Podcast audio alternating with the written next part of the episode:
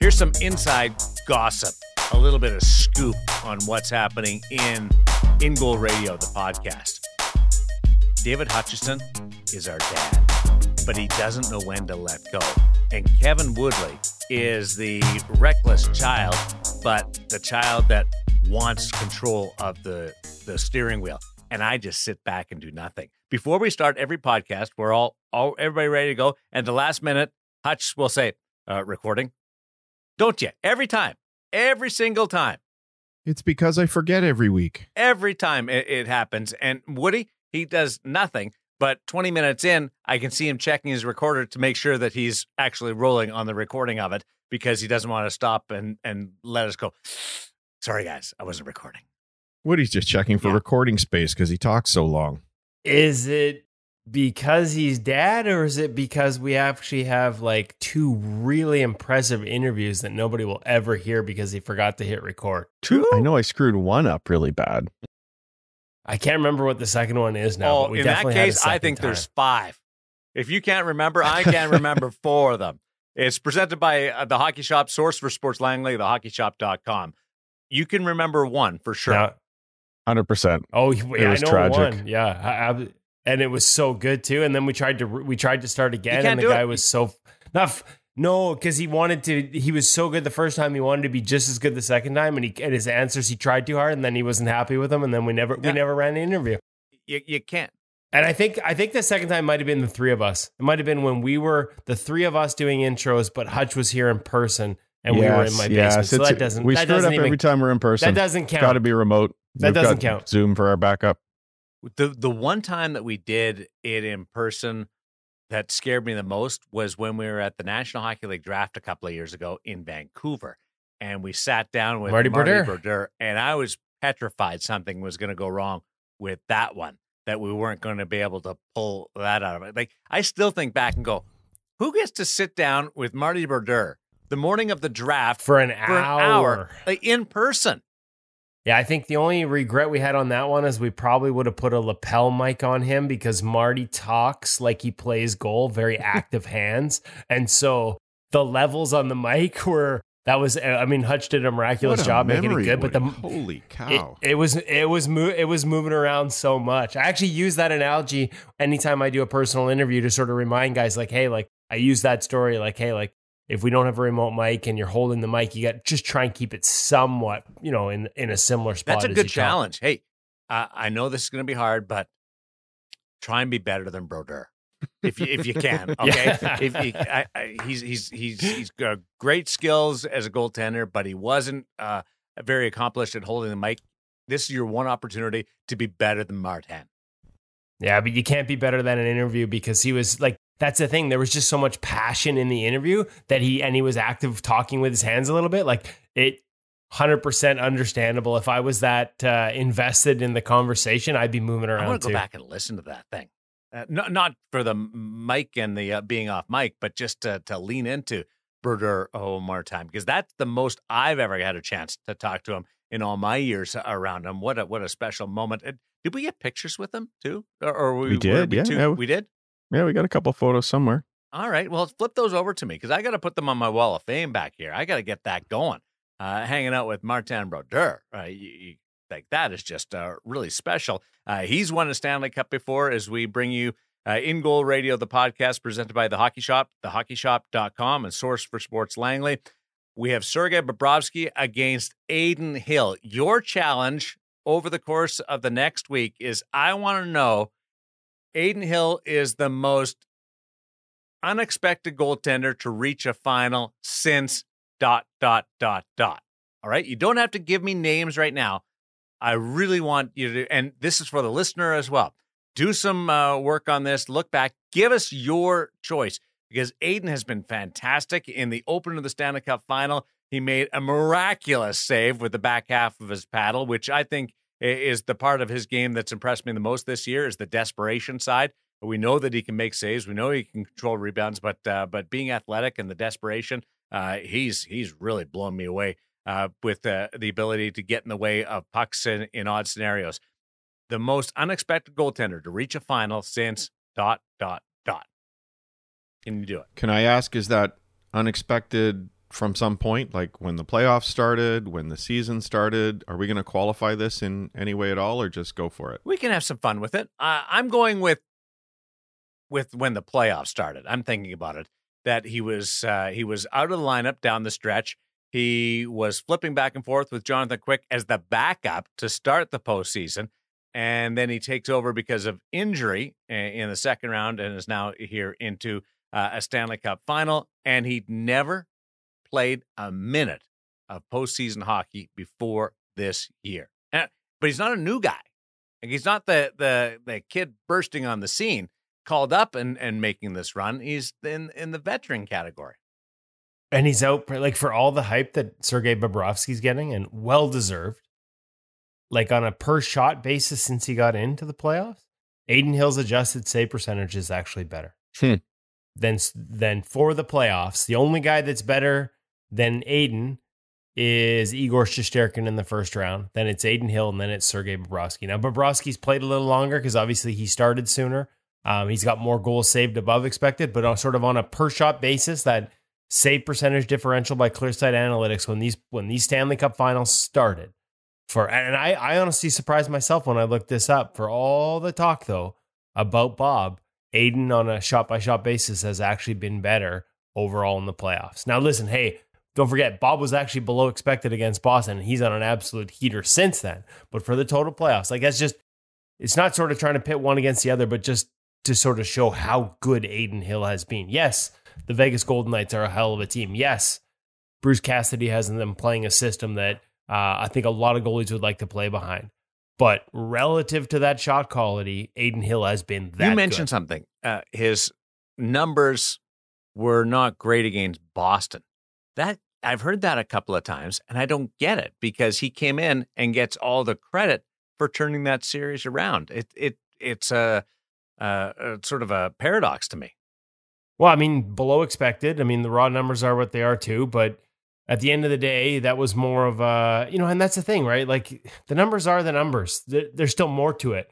Um, do they get past Boston if he doesn't start stop Brad Marchand on a breakaway in the dying seconds? Like they don't even get to overtime, right? Like, um, so big moments, big saves. I think that's been a big part of Bob's game. You know, from there on, the the numbers overall and the amount of goals that went in against the Bruins weren't as flattering, but he still had those, you know, grade A difficult stops. I mean, Brad Marchand on a breakaway in the dying seconds with your season on the line, and you stop him cold. So, um, you know, in a small sample, sometimes you got to throw the numbers out, but it's interesting. Like as good as he's been overall, that series they weren't as impressive. And since then, he's been otherworldly. I have been impressed with the uh, mental strength of both goaltenders uh, coming through um, incredible challenges uh, through these Stanley Cup playoffs. And Bob just seems to be uh, stoic in that uh, almost typical Russian face where nothing changes. And Adin Hill is the surfer dude uh, from Vancouver Island uh, over in Tofino. He's not from Tofino, but uh, he would fit right in over there where he's just chill, loose, and relaxed. And uh, they handle it differently or they approach it differently. They portray it differently. And uh, it's almost like uh, what what our good friend would do with our upcoming mind seminar on, on how you handle things and you man- manipulate your surroundings to, to best fit your, your mental approach. I have enjoyed seeing Bob smile occasionally. I don't know, maybe it's uh, just a contrast from what we're used to. But definitely, if you'd like to have the mental game of a Sergei Bobrovsky or an Adin Hill, that little edge that separates you from the rest of your competition, we would love to see you join us on June 24th in Vancouver with our good friend Pete Fry, the goalie mindset guy. Pete is doing a full day where he runs through his complete repertoire of skills and techniques for becoming the best goaltender you can become. It's a hands on, very active day. And this year, it concludes with an hour on the ice where you get a chance to put into action all the things that you've learned in the classroom. And if you can't join us on the 24th in Vancouver, you can still join us online.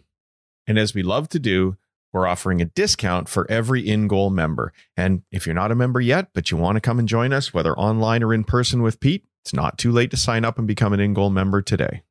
Boy, what a busy uh, couple of weeks for you guys, uh, Woody, with Pete Fry there and and we've got uh, the wide world of goaltending all descending on on Langley. And Pete Fry will be there. Yeah, no. Oh, really? So will Ian Clark. So will Mackenzie Skapsky. Uh, amongst the featured guests at Tendy Fest, the hockey shop, thehockeyshop.com, putting on there. It's back. It's back, baby. Tendy Fest. And I don't know. That was what a little Bob. Cole. Tendy Fest is back. It's uh, it's it's back and uh, it's in Langley this year. Um, make sure you check out all the uh, social media of the hockey shop and thehockeyshop.com, Twitter, Instagram, uh, for all the details. There'll be prizes. There'll be all the major manufacturers. And I guess, yes, we're bringing special guests for Q and A's and interview sessions. But the biggest thing for everyone is a chance to try all the gear. Uh, Bauer's bringing a massive inventory. CCM, Brian's, Vaughn, Warrior, they're all going to be there. Reps from the companies are coming in, like the the big reps, the big dogs from these companies. They know how important the hockey shop is when it comes to the goalie department and the work they do. They're coming up to Vancouver. They're bringing lots of gear so you can get on the ice and try the latest and greatest and see, you know, if it fits your game. You know, we talk a lot about Bauer and the uniqueness of their pads. Warrior with the slide plates. You're going to hear all about the slide plates from our special guest, Ben Bowns, uh, our featured guest this week on the In Goal Radio podcast. He's used them, he loves them. Um, if you're wondering what it's like to get on the ice and try some of these innovative new sort of technologies that are out there, but you know, maybe you're a little old school or you're just used to what you're used to, this is the perfect opportunity to try before you buy. Get out on the ice, take some shots, move around, slide around. Um, I think they're going to have two sheets going all day. Uh, so make sure you check out the thehockeyshop.com and all their social media for details. June 7th in, pardon me, June 17th in Langley. Uh, Tendy Fest is back and promises to be And what do you guys ever. have lined up for it? We're going to bring some Sense Arena. We're going to bring Hutch. Woody's there. Pete's there. Going to be a fun day. We're gonna we're gonna hang out and talk goaltending with people. We're gonna share our experiences with all the different gear and all the different coaches and goaltenders we get to hang out with, and just uh, give everybody a chance to see what uh, In all about. But Sense Arena, I think, I know normally we thank our sponsor Sense Arena before the feature interview, but every time we talk about it, I know people are trying to picture what this virtual reality tool for goaltending is all about. Now you can actually come on out, get your hands on it, and find out exactly what Sense Arena is all about. Because we'll have a couple of headsets at our table, and uh, we'll be able to sort of walk you through what that Sense Arena experience is. You can come, give it a try, see how you fare against NHL shooters, and uh, see how you fare against other goaltenders around the world. And then maybe you'd like to give Sense Arena a try. And if you do, head over to sensearena.com and use the fancy code IGM50 and you'll save even more. Slid that one in early. Thank you, Darren. Nicely done. Uh, our feature interview this week, uh, Ben Bowns uh, from the uh, British Pro League, uh, British National, uh, did a great job at the World Championships, gained promotion. So the British team is back up into the to the top pool. A lot to go on with that as the the man from Cardiff will stop by in just a little bit, and we've also got our gear segment to feature the Vaughn V10 line, which I I'm trying to get my head around uh, around this. It's the softer pad, but it's a little bit firmer than in the past. Like there's an evolution going on with this, but it's still softer relative to everything that we've seen before or uh, which is current on the market. I can see how you'd be confused, Aaron, because you are in the Vegas locker room Yes. where Jonathan Quick has a pad that is skinned as a V10, but you could probably grab it and fold it up like a pillow. I watch him with his pads and I'm like I can't I I would need three Volkswagens to fall on uh my pads to be able to bend them as much as his do uh when he's sliding across the ice. So that's where the confusion lies. This is not as soft as the old school Vaughn. It has gotten stiffer, but it is still relative to their SLR line, their softer pad. I'll be honest with you though, don't listen to me. Let's go to the expert. Let's talk to Cam, get all the details in this week's gear segment on the new Vaughn V10 line. I know our audience has been asking for it. Like, I can't remember who it was. I apologize. I don't have it in front of me, but whoever kept every review we did, when's Vaughn V10, when's Vaughn V10? Well, they finally got it in stock, which means we're finally able to deliver to you in this week's gear review.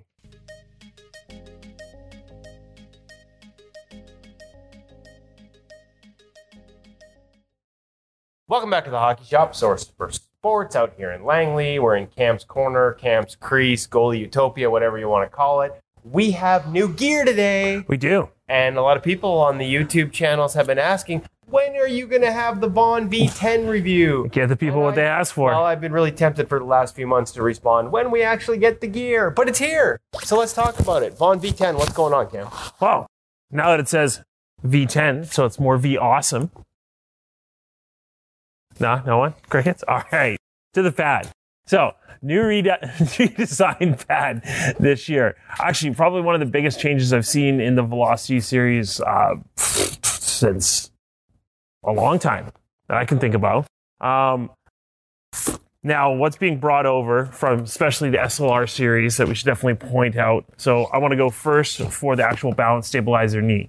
So, Vaughn first debuted this. Hold, hold, hold, hold on. Hold on. Before we get into the specifics, before you dig into all the nitty gritty, what kind of pad is this? A leg pad?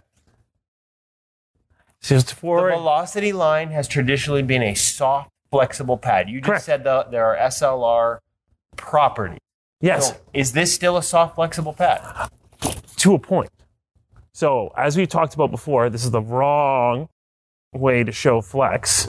But However, we have a much, much, much stiffer upper thigh than what we've normally seen in past years from the Velocity Series pad. so this is a stiff. The V10 is a stiffer velocity. That's correct, Okay. especially from the knee up. All right. So, uh, thank you.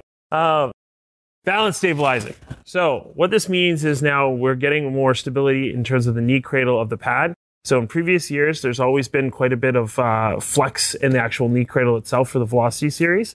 So, now when we look at this, much more stability when you're dropping down to the butterfly. That's going to allow the pad to sit nice and flush, not want to roll on you.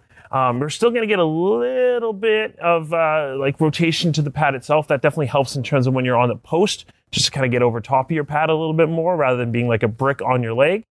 Um, but that said, definitely a nice upgrade, great overall feel, and definitely adds to the overall stability of the pad itself. How did they achieve it? We've seen like we've seen Bauer build it into the face of the pad. Uh, we've seen CCM build a one solid. This part is one solid piece to create that. How did how did Vaughn do? it? A lot of Velcro. Um, also, um, carbon going into the core of the pad right here. You can see it. You can also see a bit of a drive system in that to that wedge in that corner as well. So between lacing, resetting up the Velcro, and actually uh, helping to integrate that middle stack into the core, the side of the core of the pad as well, we've uh, we've achieved a more stable knee. I said pardon, middle side. Um, this this adds some adjustability. That's correct. So again, that entire cradle we can move and adjust slightly too as well. That'll help with fit. Complete removal Comes right of, out. of that outer uh, knee flap as well. I like that. That's good. Yeah, easy way to remove, and it's also clean now too. Uh, beyond that little piece there, that gives it a nice uh, flush look. So especially if you are dropping that strap down to the back of your calf, that will help aid in that rotation and get rid of uh, that outside flap for you. Okay, leg channel. Um, see some difference on the strapping. Yes. Um, but again, like like I think of a Vaughn Velocity line as something that you would wear snug because I think of it as a softer pad that you want to move with your leg, so you would wear it a little tighter. This looks like a pretty snug leg channel. Correct. So first of all, yes, they have redesigned their leg channel. Two Velcro strappings. They're calling it their RRC Plus Rotation Control Plus system. We get that adjustability, so we can actually take out this strap and move it inwards, so you can get a tighter fit out of that leg cradle uh, stock. These straps come over and wrap around. That's what's giving you your fit of the pad itself. Or you can move this entire strap to the inside of the channel. Correct. To even give you like even more of like we'll we call it like a super tight fit. That is in super tight. All right. That's correct. And one central calf strap to close everything off to give you your strapping system. Um, gone is the actual rotation strap from uh, like just on top of the calf itself. The professor strap. Correct.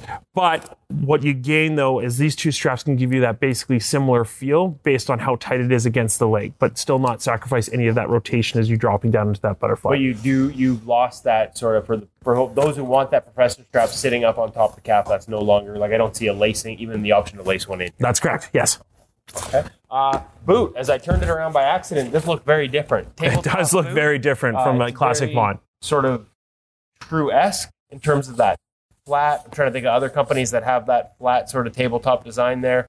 Actually, most people are, are kind of moving that way. Even, for example, Bauer, to think of one as well um, with the newer uh, Hyperlite 2, which is on the way. Um, week? yes, we've gone with that flatter boot construction. What this also does is kick the pad up quite high on the leg. It's one thing I can't stress enough so far. This pad's been fitting quite a bit bigger. You told me you had a six foot three goaltender that fit a 33 inch knee. True story. I think you're full of No, it happened. It's real. shortest legs ever. well, I mean, this is So one of the clearly the point is this makes a big difference. Correct. Fit. Account for it, especially if you're looking to order a Vaughn product online. The V10 is going to fit taller than your past model. That's correct. Yeah, it's not your deep. Um, Soft. Like, I mean, it still is a soft boot. We still got lots of flexible, but it's not that deep uh, boot channel anymore. Very tabletop. It will set up on your leg. Um, stock, Velcro toe ties, not the clips that we saw in the V9. They're now Velcro attachment. So a little bit of a nicer feature there. Always their quick slide material on the side of the pad that brings down all the way throughout their lineup as Pretty well. same as Brian's OptiSlide. Yeah, very, very similar material. Really similar.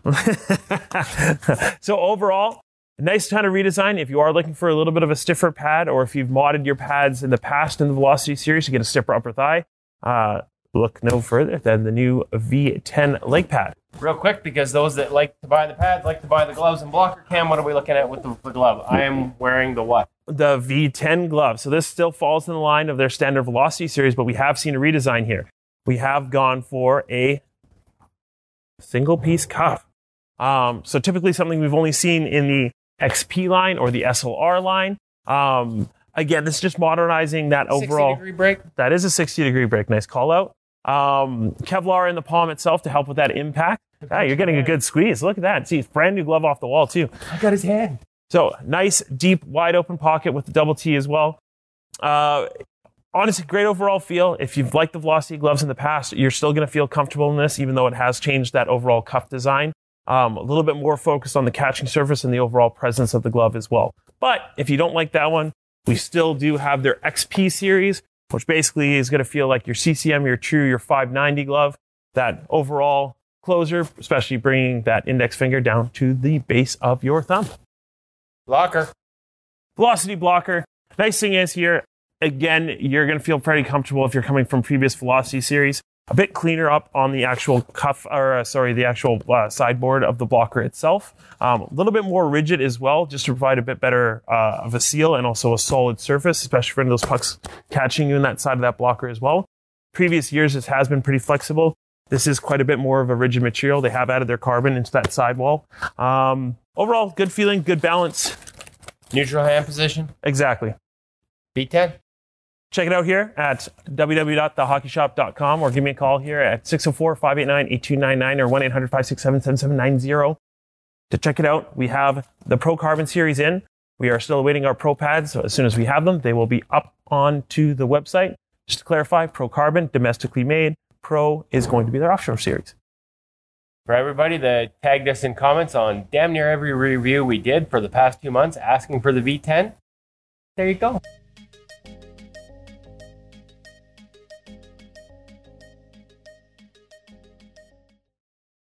You did it again. Just as uh, we were coming off uh, that conversation with Woody and Cam, I don't know whether you heard it or not, but Hutch just jumped in with one final word, and then uh, I was like, "What? What am I doing wrong?" Uh, but that, but that was great to hear uh, about the V10 because uh, it cleared up uh, some of my uh, opinions about it from people that I've just talked to or, or read about uh, the the V10 line. It just uh, solved a couple of of questions. It's like it, there's still a like listen we did this review this overview right after we did the bauer Hyperlite and it couldn't be two more different pads. This one is a little thicker it's a little heavier it's a lot softer even though Hyperlite's the softer line. Like there is a traditional feel. If you want to feel your outer roll like that firm block on the edge of your pad um, if you want a pad that's got soft sort of foams connecting to the back of your leg, like this is a much different feeling pad um, than you know where a lot of things are headed. So, and it will soften up, it will break in, you know, more than some of the other products. So there is a there's a very specific you know type of goaltender that's going to want this style of pad. Um, there's a place for it. It's just, you know, it is a lot more of a traditional pad, Darren, than what, you know, a lot of people are used to or a where a lot of companies are going is what I should say. What would be the direct comparable uh, to a, a CCM pad or a Bauer pad? It's it's not an Axis Two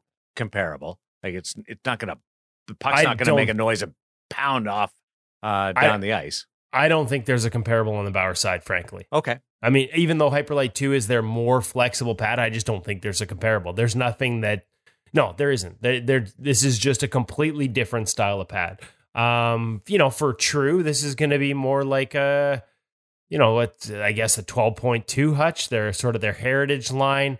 Um, you know, CCM probably closer to an E flex. E-flex. Um, but but e- but even then, right? Like a lot more traditional. Whereas eFlex Six now has that knee stack, that one piece knee stack built in. This is a more traditional build, even though they've tried to firm it up. Still a more traditional build. progress or they're offering something different uh, in the sense they've they've made some progress, but still holding on to that that core lover of that that pad. Trying to blend the two, right? Yeah. Like trying to add those modern elements without going all the way. Because when you add, like for example, on the eFlex, when you add that one piece knee, the thigh rise has to be stiffer because that inner edge is, is one piece. And so if you want a, a, thigh rise that you can really, you know, bend and shape significantly, then Vaughn has that, right? One that's going to soften up, you know, not maybe not quite to the Jonathan Quick degree, but a lot more than a lot of the more modern pads are. So they're they're walking that line. They're trying to blend both worlds. And and like I said, there are there are upgrades there. Um, there are improvements from past generations. They continue to move it forward, but it looks like they're not trying to lose touch with the origins of that line specifically. It's funny because if you stay in in that line, you think uh, nothing gets any better than this. Uh, the soft, the comfort, everything about it, the flexibility. But then you go to a to a harder pad, and I'll use the Axis Two line again, and and you try that, and you you stop two pucks where the it just rockets off the pad and and out of the danger area, and you're like, I, I can never, I can never return to something softer. Well, and everybody see, and everybody's different. Yeah. And you know what the answer here is? Come to Tendy Fest so you can try them all and see Awesome stuff. if if you've been stuck in your old ways and you want to try the new. You might be like Darren. You'd be like, man, I can't go. I need that active rebound. I need to buy my time on, uh, you know, before my second save. Or you might be somebody that puts it on. It's just like this is too stiff. It doesn't move with my leg. I can't get used to this. And that rebound ended up on a defenseman's stick, and I'm screwed anyways. I like the fact that it comes off so fast it uh, it screws up the uh, opposition stick, and they it's there too fast. So uh, otherwise, it's it's just lying right out in the open. Hutch, you know that from your leather pads. yeah. Um, You know you know exactly what I'm talking about. I'm speechless. you make a save, you can feel it through the pad, and then it's it's right there. Sure could, and then it didn't go anywhere, did it? But uh, yeah, in comparison to that, that we talk about pads that have this great rebound kick, and that some that sort of deaden the rebounds. Uh, nothing deadens the rebound today like uh, pads used to. And in my books, I'd way rather have something now that's going to kick that thing way past the guy who's uh, standing on the front of the net looking to collect the garbage. kick it out Dan. kick it out hard. Uh, uh, what does our buddy uh, Ben Bowns use? We'll get into his career as we go through the evolution of some British hockey and the winning on the world stage and getting back into the eight pool. This this is an awesome story from like the the best of the best when it comes to British hockey history that uh, that we're talking about this week. Yeah, maybe the best goalie in the history of Great Britain hockey. Um, certainly, I I can't think honestly. I think that's a statement we can make, and you know he's had them at the top level of the World Championship stage before. He's gotten them back there with a big. I mean, he had three shutouts in five games at the World Championship One A tournament just recently, which was in Nottingham in in in Great Britain. Um, so in front of the home crowd, and there's some great lessons here. Um, working with different coaches, something he's done. He used to come over to North America to work with David Marcoux, but I think the goalie coaching level that's available to him back home has reached a level where they don't need that anymore. So there's some lessons in here about the evolution of the position and the coaching of it. Um, in Great Britain, there's some great mindset lessons in here. He's ta- he talks about so sort of how he manages um, big moments and how that's evolved over the years. Uh, there's a lot of great takeaways here, and then we geek out on gear.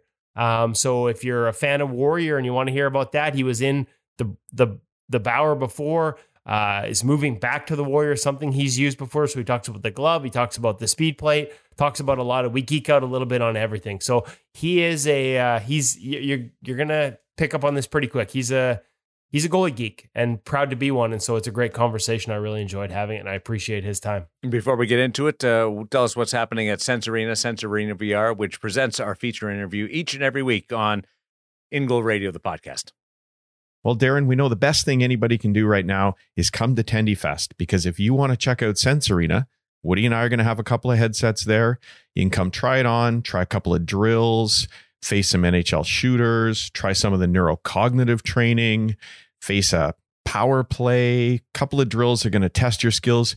Yeah, they've even got shooters who can hit their spots every time. So maybe you want to come and try that. And of course, it is fantastic Uh, we think the best off ice training for goaltenders in terms of working on your skills and your vision and so on. But it's actually kind of cool too, because they've added all sorts of new features like a crowd that's going to be there, multiple rinks you can work in. You start to see the puck marks now on your hands, your glove, your blocker. Uh, you can replay from different perspectives to see what that save looked like. Like Sense Arena has come so far. It was already groundbreaking when it first came out, and then it's just growing in leaps and bounds. Training programs from all sorts of different pro coaches, content now from USA Hockey. There's just all sorts of great stuff. And we just think summer, off season, probably the best time to grab it because now you can be training every single day as you get ready for your season to come. It is the best. I love it, and uh, I get into this rhythm with it, and you you you can't stop because you get just so involved and uh, engrossed in the moment, and you're you're dropping pucks. That's uh, one of the cool parts. You're making glove saves, and, you're just uh, absolutely dialed in, like you're actually on the ice. So one of the things that's cool about Sense Arena is you can do some things that you wouldn't normally take practice time uh, to work on because maybe your coaches are watching, you've you've got certain expectations and so on. So this one day, I decided I'd try the Mike Smith, Sean Burke School of Goaltending. You know, just stand on the goal line and see how many pucks I could pick off. And I know that's not what they're all about, but but that's the perception. And it worked. Like it worked really well. I couldn't believe the number of pucks that i could pick off. It just it didn't even seem right. I thought it was a really cool experience. And so whether you want to do that or you just want to stand there and watch pucks go past so you can read learn to read releases you can learn to track pucks better you've got that freedom to try all sorts of things because you can always hit reset you can always do it again and there's no coach watching you.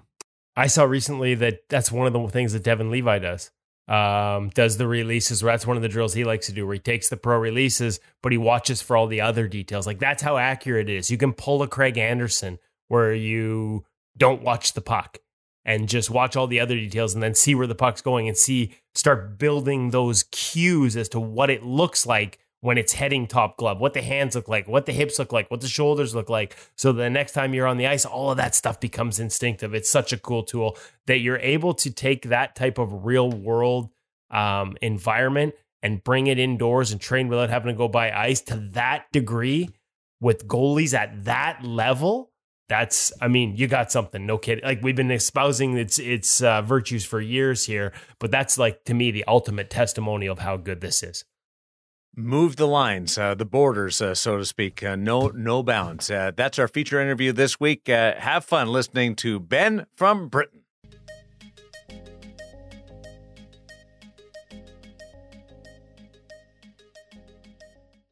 Really excited to welcome first time guest on the In Goal Radio podcast uh, from Britain, Great Britain.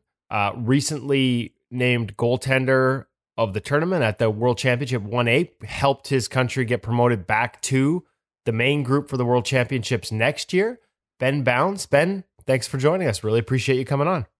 Yeah, thanks for having me. Well, I, I want to start with that tournament and how I think anybody that saw it on social media, saw some of the clips after that maybe didn't have a chance to watch it live or know what was going on, how important and how big a moment that was, both for ice hockey in Great Britain, for you, for that team, to get back onto the main stage at the World Championships to to have that result and and be able to get back to next year's level?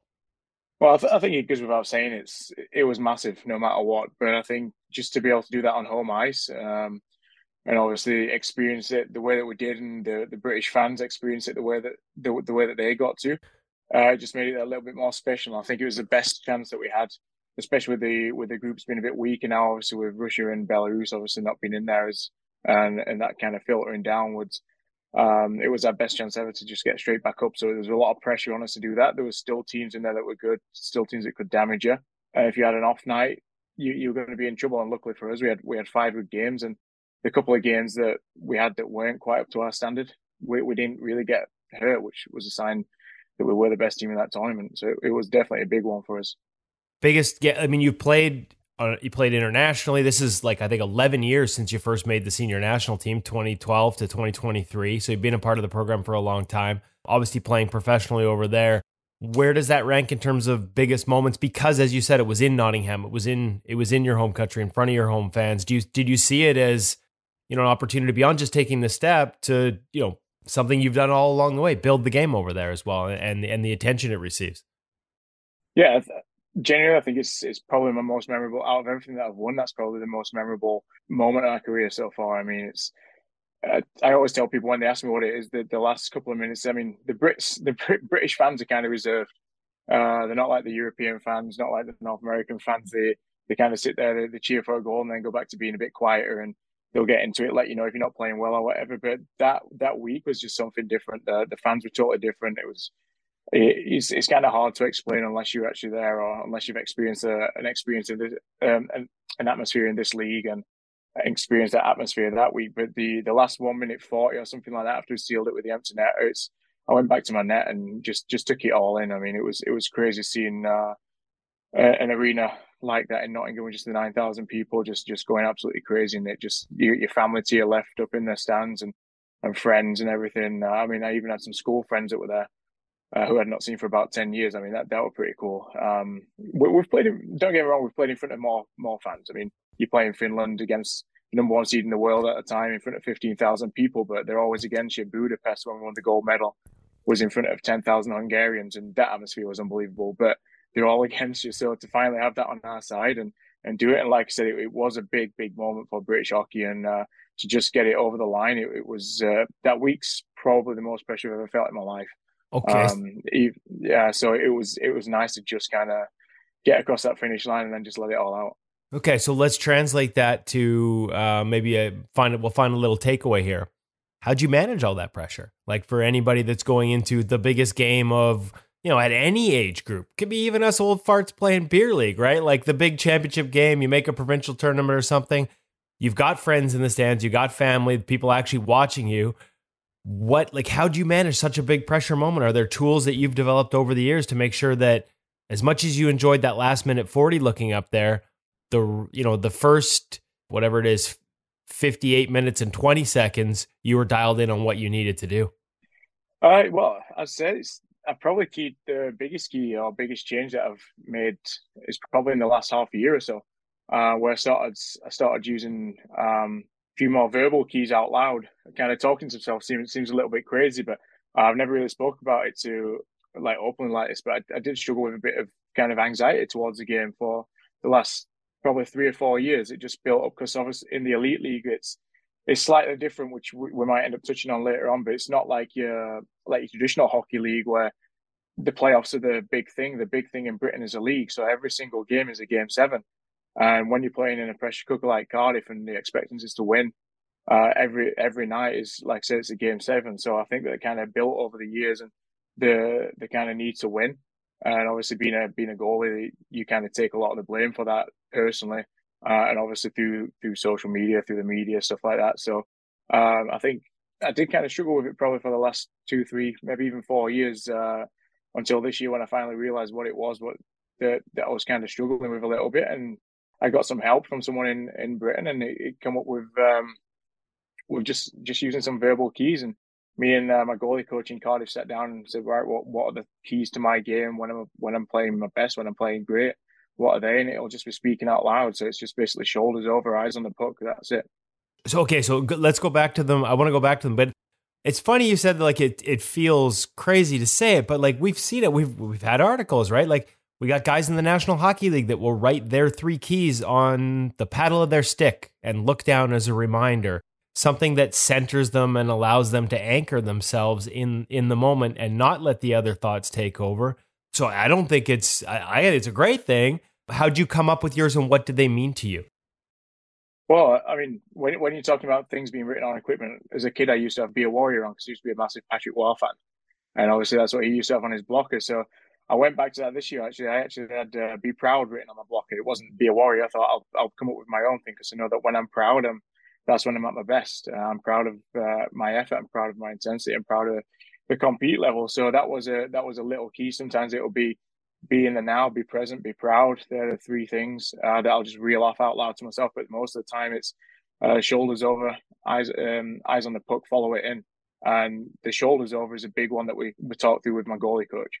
And uh, we realized that when I'm over the puck, uh, my my um, my weight balance is, is better. That's that's when I'm right at the top of my game. And that was it. When whenever I struggle, it was literally just my shoulders were coming back. I was sitting back, pulling my arms back, and really struggling there because I'm a bit more reactionary. So I need those shoulders forward, and uh, that that that one tiny change makes such a big difference to my game. Okay, so there's a whole bunch of different threads I want to pull on there because yeah. it's funny. The Be a Warrior one, we just had Collin Delia. He just his first year at the Vancouver Canucks this year, and I noticed that Collin had it stitched on his blocker, and he told the same Patrick Roy story. He still has yeah. it stitched on his as well. So I love it. Cool. Yeah, and um, the other part, like so shoulders over. Are we talking like just sort of rounded and making sure the hands are forward? Because because we do see some guys will sort of pin them back, and it it does affect where your hands end up placed, and it does affect sort of how your back is arched, and that can affect a lot of our mechanics as a goaltender. Yeah, I mean, when I'd, I'd said before I went to Graz, I used to be very kind of intense, uh, very blocky. I was probably, I was probably, well, I, I was overweight and uh, didn't move the best because we never had a lot of, lot of kind of training uh, through the COVID, obviously I shredded a lot. Obviously going to Europe, you're like, right, yeah, uh, I need to get more mobile. But then unfortunately, the first period of the third game, I blew my knee. Um, a, guy got hit on top of me, and I ended up missing 15 weeks. Came back and had to kind of relearn my game, relearn my body, um, and I, I, became a bit more. I became a bit more of an active goal, a bit more reactionary stance, and and, and that's just something that progressed from working with the goalie coach in Graz, then working with Ewan King at GB straight after that, and through the elite series that they had during COVID. Um, and it, it just basically it's it's kind of hard to explain. It's kind of rounded, uh, but I think when people say it's get your gloves forward, I think a lot of goalies have a tendency to just shove their arms kind of like just kind of straight forward. Uh, and that makes everyone kind of tense. You can't react, then you, you're not really relaxed. So for me, my arms are always kind of relaxed, but as soon as I move my shoulder forward, get my chest over pucks, that's when I uh, find that I'm at my best, most reactive, most relaxed, and uh, the arms are nice and loose.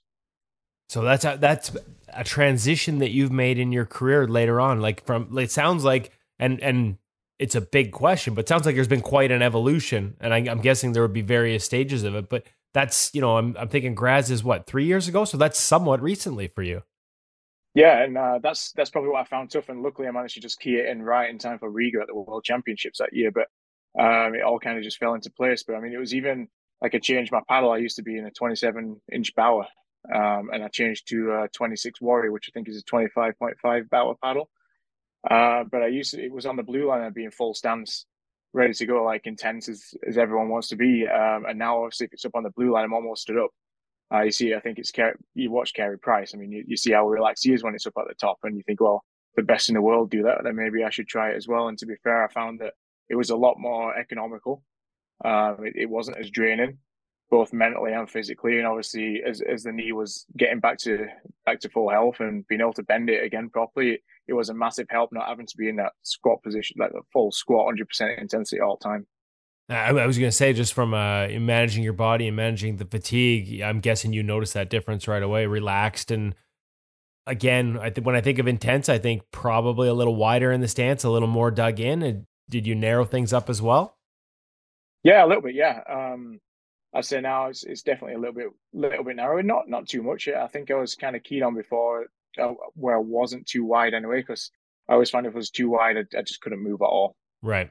Um, but yes, I'm definitely narrower than what I used to be. But uh, it's that comes also with because obviously when you when you stood up a bit straighter, you, are going to be narrower naturally.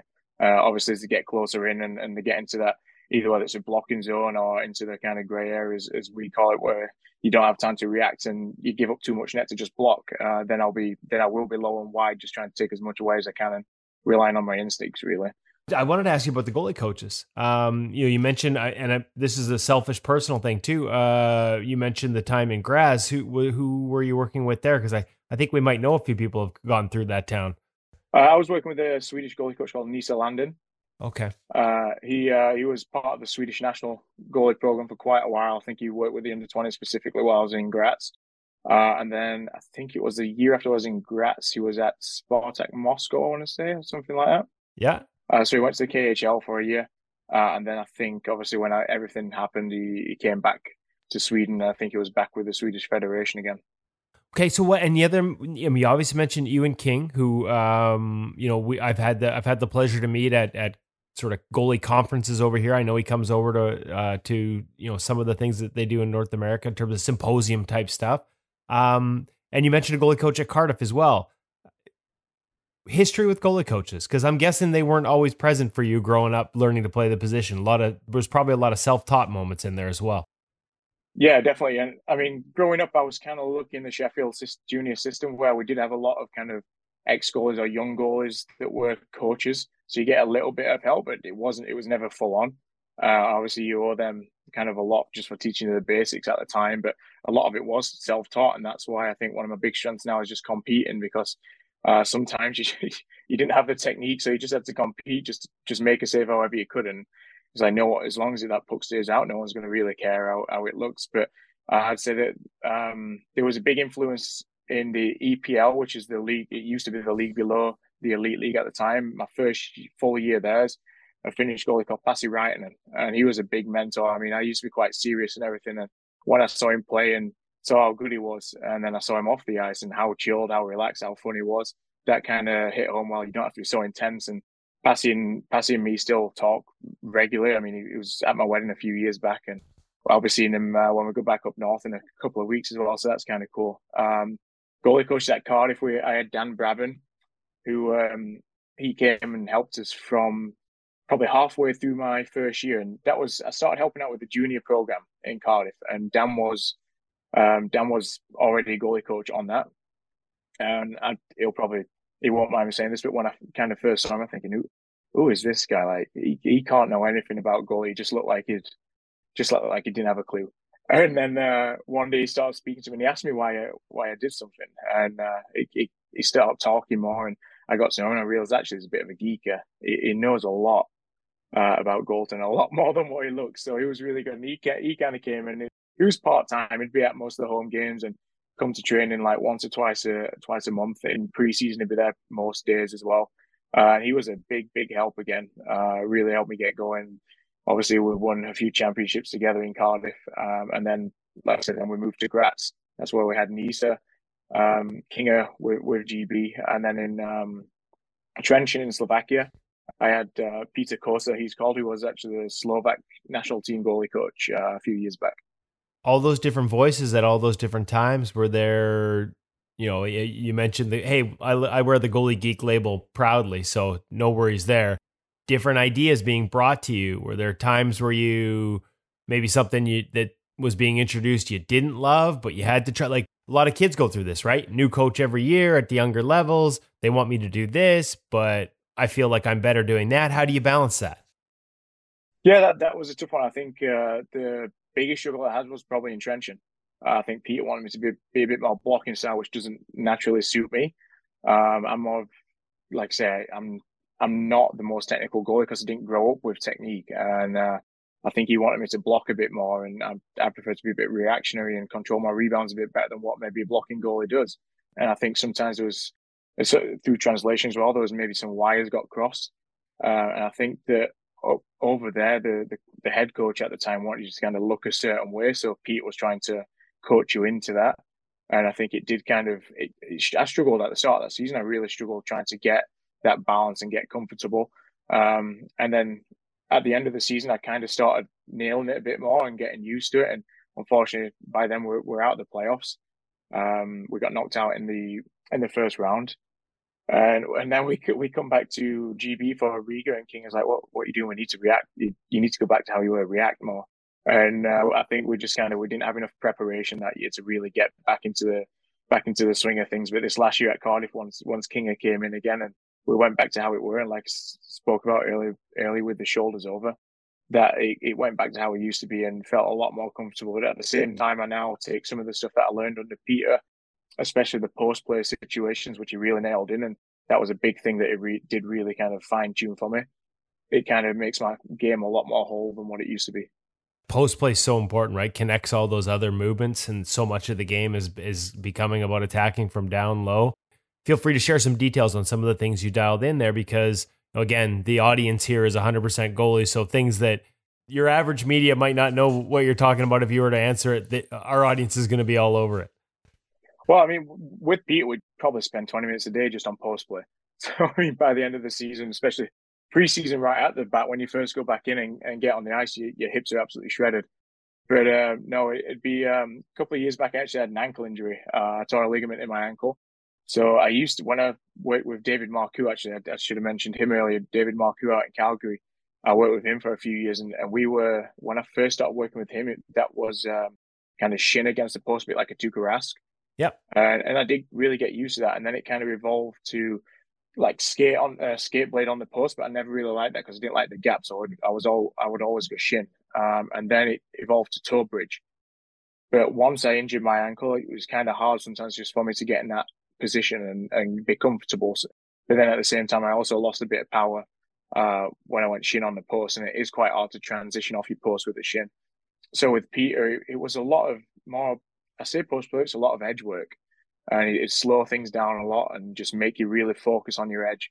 Uh, focus on your edges, uh, playing it flatter, playing it squarer, bouncing off into different positions, and and uh, going kind of overlap into the RVH and, and things like that. So it was very, it was all the, it was all the standard details that you'd expect goalies to know now, but it was just kind of that, it was that repetition more and more and more. And maybe putting me in certain situations that I'd not been in before during goalie practice. And it comes up every so often in the game, but in a game I'd maybe struggle or get lucky.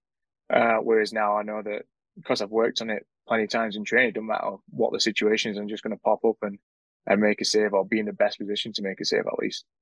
Transitions, it sounds like transitions in and out of different. Yeah, all transitions, whether that's on your knees or whether that's to your feet, it's, it's a mixture of everything.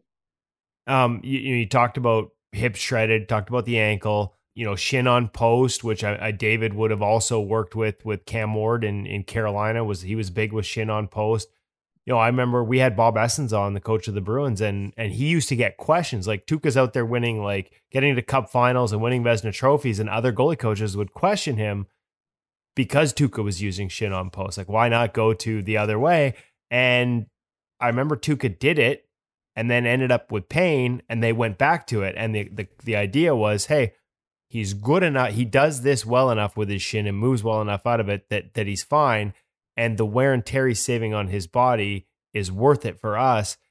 Where do you come out on that balance? Is it is it tough to, you know, it sounds like you felt it at times, especially with the ankle injury. Are there times where you have to sort of live to fight another day, even if you know you might have a little more power in a toe lock than you would in a shin? Yeah, and I, I think the, the main thing overall for me is uh, once you get used to it, you and you obviously as you get older as well, you learn to look after your body better than when you're younger, which you you expect it to be the other way around. Your body won't feel it as much, but it's just just how it is. It's, you get wiser, you, you start looking after yourself better. But uh, I think the big thing that I took out of it all for me is that no matter what the situation now, because I've had all these kind of different inputs and different styles taught to me, and I've been through all this transition phase. I mean, obviously as a kid we didn't even have square pads. We had the old the old style, the more rounded stuff, and um, it's it's it's been a massive transition and a massive change throughout the whole kind of goaltending as I've grown up. But specifically on the post play now, whether you're never going to hit your post exactly how you want it every single time. It might be once in a blue moon you'll hit it perfect um, because everything just just happens. It's we all know the speed and the craziness of what's going on. But because I've learned to use my shin, because I've learned to use the toe bridge, I've learned to use the the skate blade. No matter how I hit it now, it's it doesn't kind of send me into a bit of a fluster and like, oh my god, I can't, I can't. What, what's happening? I feel horrible. I know that I can still transition out of it, no matter where I am. Whether it's if it's shin, I know I've maybe not got quite as much power, so I'll have to maybe try and react a bit more. Whereas the toe bridge, I know that I've, I've got the power. And I've got a seal, whereas skate blade, I and I've maybe not got a seal, so I've just got to be a bit smarter about that. But yeah, I, th- I think out of everything, the, the big things, it just makes me feel a bit more comfortable. I got more tools in my box, and for me, that, that's that's always a good thing as a goalie. Well, I was going to say, I remember one year Freddie Andersen and, and the goalie coach at the time with the Toronto Maple Leafs, Steve Briere, they like they purposely tried to get into positions that weren't perfect and then have to work your way out of them because the reality, as you said, you're not always going to hit it perfect. The game isn't perfect. If it was, it'd be easy for us, right? But it's scrambled, it's chaos. Yeah, exactly. That's what makes it so fun. I mean, there's there's nothing more fun for me than than having just one mad scramble and making these these big saves or I mean, uh, I can't go through some of the names that Kinger um, used to kind of call And when it's, there'll be sometimes where I just sit up and take a shot right in the head because I've ended up on my arse somehow. And uh, it's it's just that they're the fun moments. You make these saves that you shouldn't make, and they don't look good. Um, you look like you've never played before. You look like you can't skate, but that that's it. All comes back to that compete level again. It's that that's the most part. That's the most fun part for me. Where did it start for you? Like you clearly love the game. You you, you talked about you know all the passion you it comes through in the way you answer the questions. Where did that all start for you? How did you get started as a goalie? Well, actually, uh, I went to a game. I was six years old, I think, and uh, it's, it's kind of ironic because it was Sheffield Steelers against Cardiff Devils, um, and obviously we're big rivals in this league. But I'm playing for Cardiff now, even though I was a Sheffield kind of hometown Sheffield boy, so was supporting Sheffield at the time, and now I'm playing for Cardiff um, against them. But um, no, I, I saw it, and I, I, don't know why I just gravitated toward goaltending, towards goaltending. But my parents thought it was just going to be kind of a, a craze that might last six weeks or so, and didn't want to spend all the money on the kit. So I started as a as a player um, at some local house leagues in Sheffield, and I ended up in the net more than the goalie. I'd be there in in, in players' kit trying to make saves and blocking shots, and I think the parents were like, well, if he's going to do it, we might as well protect him. And obviously, lucky for me, the they, they got me some goalie kit. It was all brown gear at the time. Uh, my grandma actually when she was here used to have um, a picture on a wall and I'd be all in the brown brown body armor, the the brown um, pads and everything, and then I'd have a Ninja Turtle face paint because I'd just been at a kids party. So, uh, so that was all kind of always kind of cool to see when you went back. But no, it's luckily they did that and it, it stayed from there. That passion over the years, has it become? Was there a point where I mean, you're a kid playing, you love it, when did it become something that you thought, hey, like, like was the what were the aspirations? What were when did you get into a point where you're like, hey, this is something I might be able to do at an international level till I'm, you know, 13 year or, or 11, 12 years as a pro now? I think as a kid, obviously, you get you always want to play in the NHL, right? That's what every kid's dream should be. But it gets to a point, especially being British as well, you kind of realize, well, you know, I'm, I'm not going to make it to the NHL. But then think, well, if I can make a career in the elite league, then that that's awesome. Uh, you can still make decent money in the elite league. You can live a good life. Um, and then once I made it pro, it was well, let's let's make let's get to Europe. I want to be the best British goalie that's ever been. I, I want to be one of the, the British goalies played at the highest ever level. Um, if I'm totally honest with GB, I never actually envisioned us getting to Pool A. It, it, it did cross my mind, but it never it was never like right. I'm going to get Great Britain to to Pool A, and we're going to play there for three years, and then get back up there or anything like that. It was kind of just like, oh, it'd be nice to get up there. But I mean, when when I kind of took over the starting role, we're in Division One B, and yeah, it's that it, it's kind of cool how it all progresses. And I think so. I think it's you can never really say, right, this this is what I want it to be because I think my goals changed every so often. You think, well, actually, I'm I'm better than what I thought I was. So right, I'm going to do this. I'm going to achieve this. And I think again, we might get a chance to touch on it later on, but I think being a British goalie, there's a stigma about British goaltending and uh, uh, and about British goaltenders not being very good. So the first goal for me was right. Let's dominate the EPL. Let's and I got to that point where I did. I had a really good last year there. I, I was I'd been training with Hull in the elite league for three years at this point, and then it was right. Let's get to Hull. Let's be a starter in the elite league. I had a lot of kind of second, like one B offers or backup offers, but I knew that if I went to them, I'd probably just get sat on the bench and not played. Whereas, so I was like, right, I'm not going unless I'm a starter. And then after I got to Hull, it's like, right, let's advance to a top team in the elite league. All right, let's win the league. Let's win the Challenge Cup. Let's win the playoffs. And obviously with GB, it's let's get to the starting job. Let's get us out of one B and into one A, and then see what happens. And obviously, we went on a bit of a, a bit of a roller coaster ride there for a few years let's go to it. Let's go. Let's talk about the state of the game and the state of the position there. Um, in terms of, it sounds like you've had a lot of coaches over the years. Um, but I know someone like, you know, I think Ewan's had to really sort of invest in himself to become a coach as a job as opposed to coach as something you do on the side. Like where's where is the access to coaching, to teaching? Where is the interest level? Um, how have you seen it evolve over the last decade plus?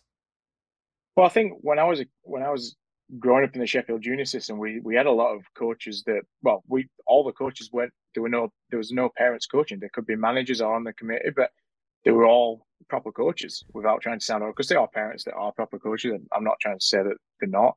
Right. I just think it, it works better. There's no kind there's not the politics then and sadly they've kind of faded out. And I think the state of coaching the in the British system now is it's a lot of parents doing it for their kids. Uh, there's not a lot. The King, uh, so Ewan has put in a lot of work developing the goalie program, and I think when he um, stepped down from that to work on himself, I think it took a bit of a nosedive for a few years, and now it's on its way back up. But yeah, I think that goalie coaching is is probably the best best that it's ever been in Britain right now. Um, as for the whole of coaching, I, am not sure. I can't really comment on that because I'm not too invested in that in the junior clubs, but I do know there's a hell of a lot more parents involved for kind of the, the wrong reason without wanting to sound horrible. Uh, but then at the same time, that's also better than not having anything because it, it, still means that kids can play and kids can get taught something and and these clubs can run. But no, I think definitely goalies. Uh, that's that's probably in a better position now with, with the programs, and I think over the next probably five to ten years, um, the younger generation that are experiencing this from the younger ages will benefit a lot more than uh, what goalies have in the past. Do you take pride in it? Like, do you feel like to be the guy that you talked about not knowing what those steps would be and, and having to make a step in each way to like, hey, not just be satisfied to be here, to make strides and continue to grow, to be a guy who represents at that stage, to be a starter for this many years, um, to go to other countries and play in their top leagues do you take some pride in that as, as a guy that I'm guessing other young Great Britain goaltenders can now look at and say, hey, he did it, so can I? Yeah, definitely. I mean, it's uh, I can't get goosebumps kind of just hearing you talk about it. To be fair, but I mean, it's uh, yeah. I mean, it, I never really thought about it, if I'm honest, until uh, a few years back, and I think it was it was Ewan who sat down. I, I think it was in Finland actually. I was going through a little bit of a bit of a rough spell, and um, obviously Slovakia was it was a it was a long year, let's just call it that. But uh, he sat down and he, he said to me, "He's like, look, you you do realize you're the best ever British goaltender, and I know it's it's not like a, a Carey Price being the best goalie ever in the world or Patrick Roy being the best goalie in the world. You know what I mean? It's but still, I mean, as a as a little Brit from from Sheffield, it's pretty cool to hear that and to be able to broke down the barriers and obviously battle against that stigmatism of British goaltenders being bad. It, I am proud of how it's all panned out, and I wouldn't really change anything. Um, and to know that there, there are young goalies there that look up to you and and kind of want to be you, and you you set an example, and they, they see it and say, well, maybe I can do that in the future. Uh, that that is kind of cool. What um and I don't know and I apologize and I'm I'm putting you on the spot here because I'm not sure you would even know but like how many other like as as you get into the top level there are there other go- or is goalie a position that's largely imports? Are there other guys starting to take it's, advantage of those opportunities? Well, I'm the uh, I'm the only starting goalie that's British in this league. Okay. Um, unfortunately, um, when I first came, well, when I first came into the league, there was me and Stephen Murphy, who was a starter for GB just before me. And before I entered into the league, there was uh, Stephen Murphy and Stephen Lyle, who he was another goalie using Cardiff as well, Stevie Lyle. Uh, and once uh, Lily dropped down to the EPL, uh, Murph eventually retired, uh, and now it's just me being the starter. Um, and there's there's Jackson Whistle in Belfast, so he will, he will get 15, 20 games a, a season, maybe slightly more. We know him uh, from over had, here. Yeah, yeah. So he, he had uh, he had a pretty decent year this year, and um, yeah, but it is sad to see that there's only really only really me in the top league in Britain. Uh, and obviously, when you look out to Europe, there's no British goalies. Um, and the league below, I mean, even even in that league, that is all British goaltenders. I mean, they have just brought in a rule where they can use imports, which I think is really sad um, when it's a kind of a development league. Um, and they've already got decent British goalies, but I think some of the goalies in that league are kind of aging, uh, for want of a better word. They are. I played against someone else in that league 10, 11 years ago, whatever it was. So uh, that that kind of shows you that there's not a lot come through over the last 10 years. Uh, but I do, like I said, with the stuff that's in place now, hopefully we'll start to see some goalies coming through and teams start to give them a chance. When you when you came over in the summers, uh, just to go back to a little bit to to with the work with David. Obviously, we know David from his time with the Calgary Flames and his time with the Carolina Hurricanes, and coached at the highest level and well regarded. What brought you over here? What was that experience like compared to the training you'd gotten elsewhere? You know, as much as he'd worked in the National Hockey League, it doesn't like you're also working with great coaches over there as well. So I don't want to like categorize one against the other. More, what difference did you did you notice when you were over here training versus back home? Uh, well, I think David was just a little bit more in detail at that point. Uh, he'd obviously he'd obviously been around some big goalies and he got a big CV, right? And I think I can remember coming the first time. So our, our owners in Cardiff actually from Card uh, from Calgary. Uh, so they they kind of reached out and they had a contact with Marcoux, uh, and they got the team flew me out there. I lived with the owners for uh, about two weeks every year for about four years in a row, and I'd, I'd work with uh, with David for two weeks straight, pretty much. Uh, the odd time I'd go on and do a little skate with um, with a couple of the guys that were around, whether they were NHL guys or AHL uh, guys or whatever. Uh, I remember going on a little skate with some of the Flames and their prospects one of the years as well. Um, but no, coming on with David, it, it, was just kind of a, it was another level, a bit more detail to my game, like I said, and uh, just really fine tuning it going into the season. But I can remember the first year, I was a little bit nervous uh, coming into it and thinking, oh, is he gonna just think, oh, what does this guy know what he's on about? Like, is he just kind of, is it, he's coming from the British League? Is he more of a rec goalie or whatever? And the first week, I was absolutely terrible. Uh, I think I got in my own head, and once I kind of settled down and got used to it, I was fine after that. And uh, yeah, the after, once I got the first week out of the way, the next three years or so were fine. And uh, yeah, I found Marcoux to be a really good, really big help. Uh, you just you just needed to have discovered the the mantra, the the words to say to you. You just needed to have learned to talk to yourself earlier. Yeah, yeah, exactly.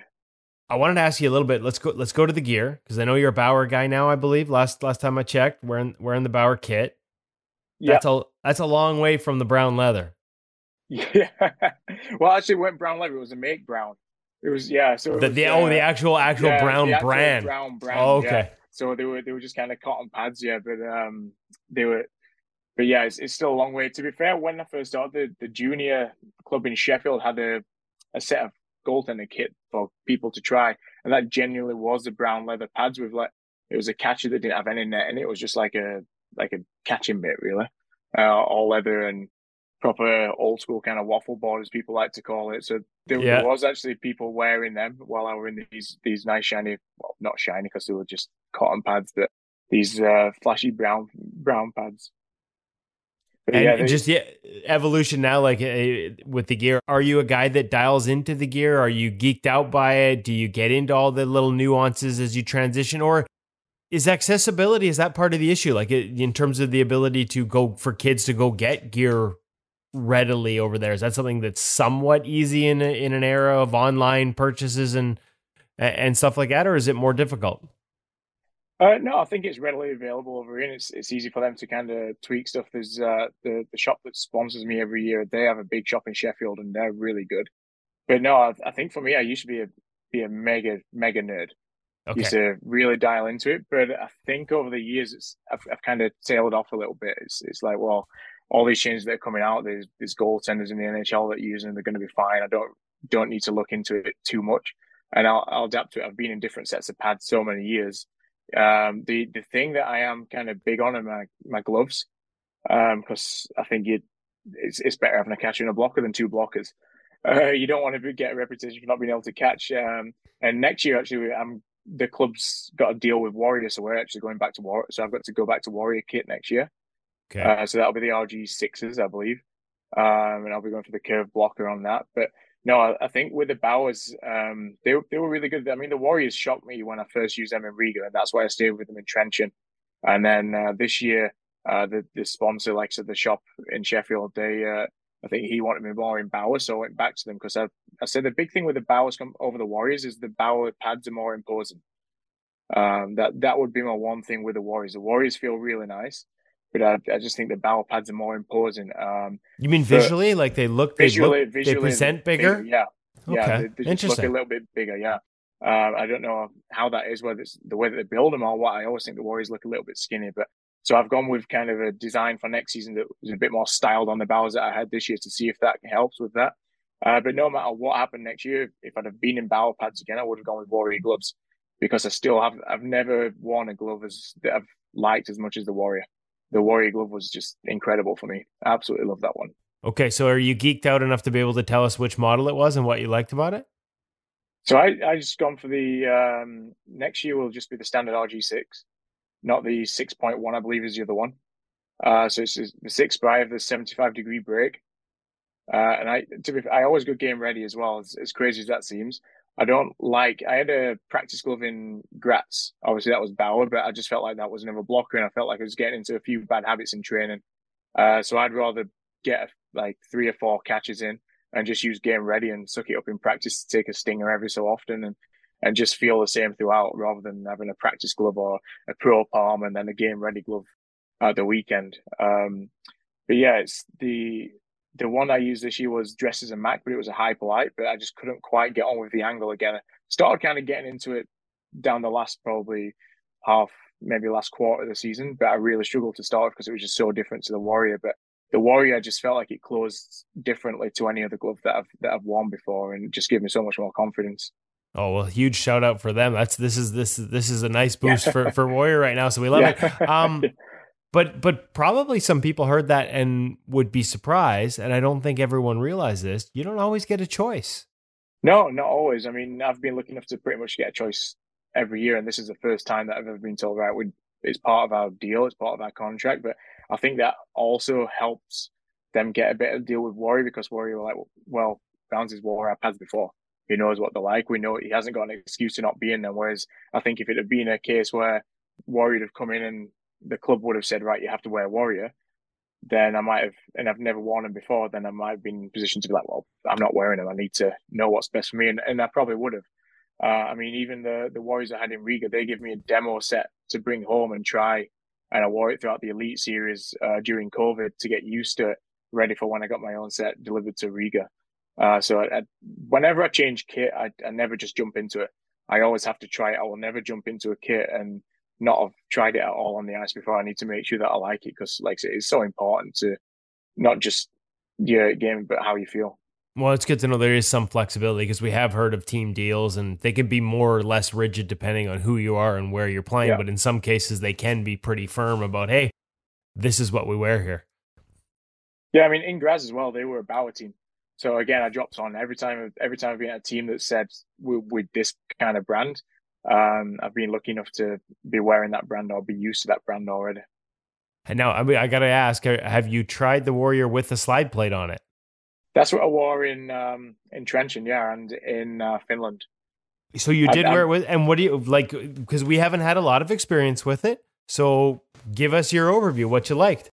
It was it was fast, very yeah. very fast, lightning fast. Uh, I'm not sure if I'm going to use it in Cardiff next year. Uh, I might just go straight with it because I felt like when so I, I, had the speed, but I felt like it was a little bit harder to control at times because you were just moving so fast. Right. Um, and it felt like you you had to really tone down the amount of power you put you put into pushes, uh, which is good because again it's more economical and you're losing less energy, but it did kind of mess. It's an adjustment. Yeah. Yeah. Exactly. And, and for me, it was when I got the pads in Trenčín because I in Trenčín I had the RG fives, but it was like a hybrid because they give me all the internals of the RG6 and the speed plate, but uh, it was dressed as an RG5 because they hadn't released the sixes yet. Um, but I, because of COVID, the gear didn't come till December because the factory shut down. So I had to play the first half a season with the pads from Riga, which were just straight RG5s and no speed plate. And when it came, I kind of tried it, loved it. So I, I think I just got a bit excited really uh, with how fast I was sliding um, kept it on, and I tried taking it off, especially in, in Finland, and it felt like I couldn't push anywhere. It felt like my pads were just stopping because I'd been used to just sliding so easily. Um, and then obviously the Bauers, they they were they slide so well, but they're not like leather. They're the kind of plasticky style, aren't they? Anyway, so the foam, whatever it is that they use. Yeah, um, yeah. So the Cortex kind of slide is yeah, yeah, yeah, So they they don't slide as fast as the speed plate, but they slide faster than when you take the speed plate off. So they were nice in between for me to get used to. So I think next year I might start with it off and see what I think to it, and then maybe reintroduce it or just stick without it. But you love the gloves. That's good to hear.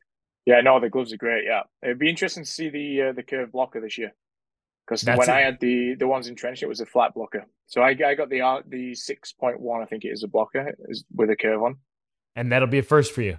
That'll be the first warrior for me. Yeah. So uh, like I said, last time I had the flat one, which I really liked, but I just think you can control rebounds a bit better with that little traditional curve on the end on the top. Okay, and last yeah. one uh, on the gear side of things.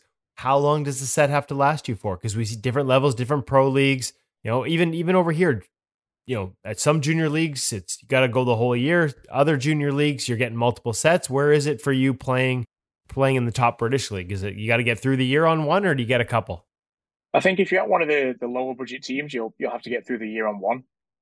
Uh, but for me, luckily in Cardiff, if if my kit breaks down or I'm getting hurt or whatever, they'll just replace it. So I'll start the season with a set of pads and two gloves, two blockers. I'll probably replace the pads. Might need a third uh, glove and blocker. Uh, but we, we just kind of see how that goes goes and we manage it really. But yeah, I'm in a position where look where I'm lucky. So uh, if I if I need an extra set of pads, then then they'll be bought for me. Love it, love it. Hey, listen, Ben, this is awesome. Uh, can't wait to watch you uh, in the the Pool A of the World Championships next year. Uh, if I believe it's Czechia. Yeah, I think they just got announced. We're in uh, we're in Prague. Nice. We're, nice. in the group against Prague. Yeah, we. Uh, I can't remember who it is. I know that we got Finland. Um, I know we've got Austria and Norway in there because they're, they're, obviously the two that we got to highlight as trying to take points off. Um, I can't remember the other teams that are in there, but I think Czech might be in there. Oh, Switzerland are a team in there. Yeah, so it's gonna be it's gonna be another tricky one for us. Well, we're looking forward to watching you on that stage. Congratulations on an exceptional tournament. Three shutouts in five games to help Great Britain get back there. Really enjoyed the conversation taken far too long for us to have this conversation. I'm going to hold you to a part two uh, at some point down the road here because it was really fun, and I know our audience is going to a lot of great takeaways about, um, you know, whether it's talking about gear or talking about staying in the moment and some of the different techniques you've used for that. Uh, really appreciate it, and our audience is going to love this conversation too. Yeah, no worries. Thanks for having us on.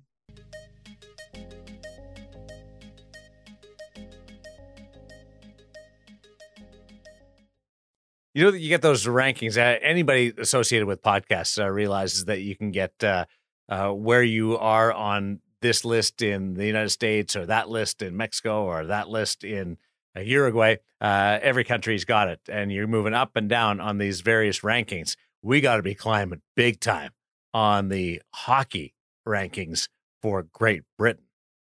Yeah, we've had a lot of feedback after last week's uh, last week's interview, and we're like we're all Britain all the time right now. I also want to get Ewan King, who Ben Bowns mentioned there, uh, the goalie coach. He's actually over at uh, Justin Goldman's uh, the Goalie Guild's uh, retreat, um, their their you know annual international goaltending retreat um, in Colorado right now. But I want to get him on later in the summer because he's been a, as as you heard from Ben, been a big part of the development there and done a lot of great things for um, goaltending in Great Britain. And yeah, I think there's some good lessons there and some good stories. So we, we promise we'll follow up on that.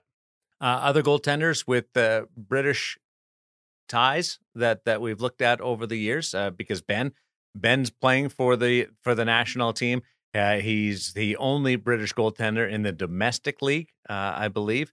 Uh, so he deserves all kinds of accolades. But uh, just to get ahead of anybody that, that, that, wants to write in and say, "Hey, this guy also is from Britain," you guys are talking about. Uh, we've we've got a few names, right? We do. And let's just qualify it.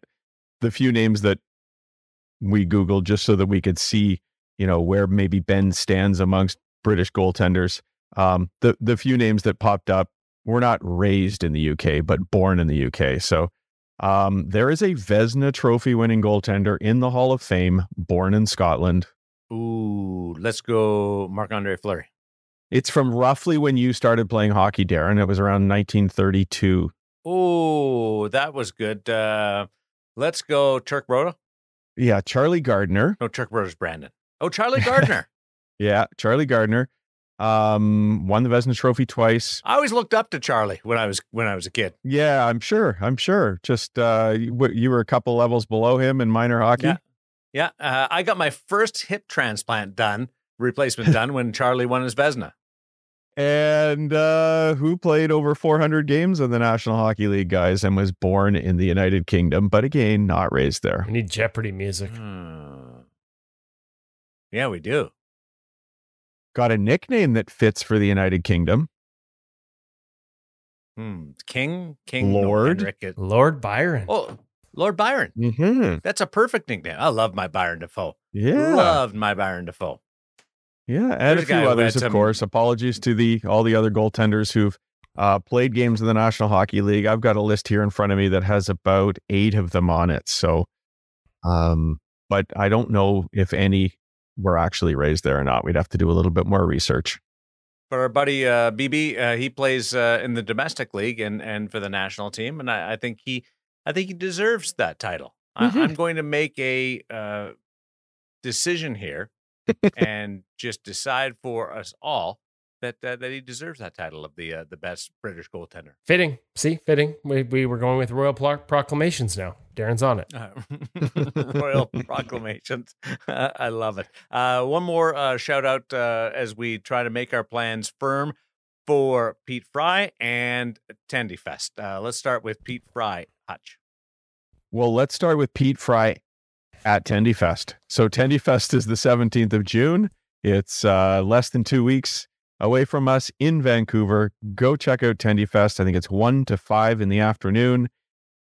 We have people come from as far away as Calgary and Seattle to uh, come try out the gear and meet all the great guests that are going to be there. Pete Fry will be there with us at our table, hanging out for the day.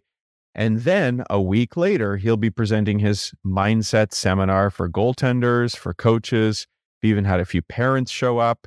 It's a great thing, great way to spend uh, a day in your off season to help you become a better goaltender for the season ahead. That's the 24th, both in person and online. Check it out at ingoalmag.com. Uh, Pete Fry on the 24th and Tendy Fest uh, Woody on the 17th. Yep, make sure don't miss it. Like I said, check out all the the hockey shop social media channels: Facebook, Instagram, uh, Twitter. They're probably on some of the more modern. You know, they probably got a TikTok. If you ever want to see Cam dance, go find. They pretty do sure- now, they- yeah. yeah. let's make Cam dance on TikTok. And if there's no Cam dancing on their TikTok, we'll ask him to do it at Tendy Fest. We got great guests coming. We've got Ian Clark coming with us. I got Mackenzie Skapsky, the uh, Calgary Wranglers, Calgary Flames uh, goalie development coach is going to be there. As as Hutch mentioned, we got Pete Fry. We're going to bring some Sense Arena, and of course, equipment from every major manufacturer, so you can get on the ice and test it yourself. Make sure you check the hockey shop, especially on their Facebook page. There'll be a lot of sort of information and details in terms of what gear you need to bring. Because obviously they're not bringing you gitch or undergarments. You got to have your own. Um, what you need to bring to make sure you can get out on the ice, including at certain ages, potentially. I haven't even checked, but do you need a parent waiver, things like that? Make sure you come prepared. Check out all their social media channels to get all the answers to your questions. And if you got any, just call Cam and annoy him. Uh, we'll keep you up to date on what's happening on the uh, final few uh, tournaments and championships. The Memorial Cup uh, wrapping up, as well as the Stanley Cup playoffs, as uh, we head down the home stretch towards the really fun time with the draft as we get to turn the page and start all over towards a new year. For David Hutchison, Kevin Woodley, Cam, as well as Ben, thanks for listening to In Goal Radio, the podcast.